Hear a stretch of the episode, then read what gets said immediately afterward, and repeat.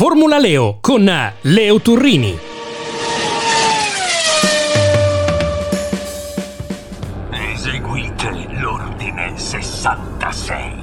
Eh sì, amici miei, la Formula uno postmoderna somiglia veramente alla saga di Star Wars. Là arrivava l'imperatore a proclamare «Attivate l'ordine sessantasei!» e per i buoni era finita. Qui è stata attivata la direttiva trentanove della Federazione Internazionale e puff, la Ferrari si è sgonfiata. In Belgio, sulle Ardenne, abbiamo visto la peggiore rossa della stagione. Io non so quanto c'entri questa direttiva trentanove che ha ordinato alle scuderie di intervenire sul fondo della macchina per attenuare il saltellamento, bla bla bla, però in Belgio abbiamo visto una Red Bull formato missile, almeno guidata da Verstappen, e una rossa francamente improponibile.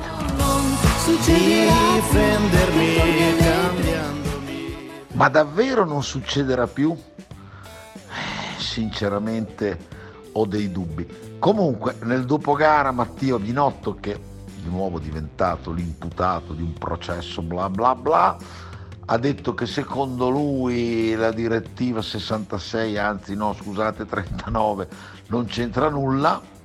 Di fatto però in Belgio Verstappen è andato a spasso.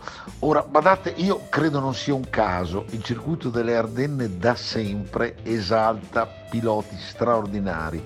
È proprio l'esame di laurea per chi sa guidare, è stato così per Senna, è stato così per Schumi, è stato così per The Master of Spa, Kimi Raikkonen. E tra l'altro, a proposito dell'ultimo citato Kimi, eh, Verstappen me l'ha ricordato, mi ha ricordato in particolare una frase del finlandese, questa. Eh sì, sì, sì, sì, in Belgio Eh, Supermax era così sicuro di sé che a un certo punto si è permesso di dare torto ai suoi ingegneri che dai box gli avevano detto torna dentro, ti cambiamo le gomme, ma lui ha risposto no no so quello che sto facendo, rimango fuori.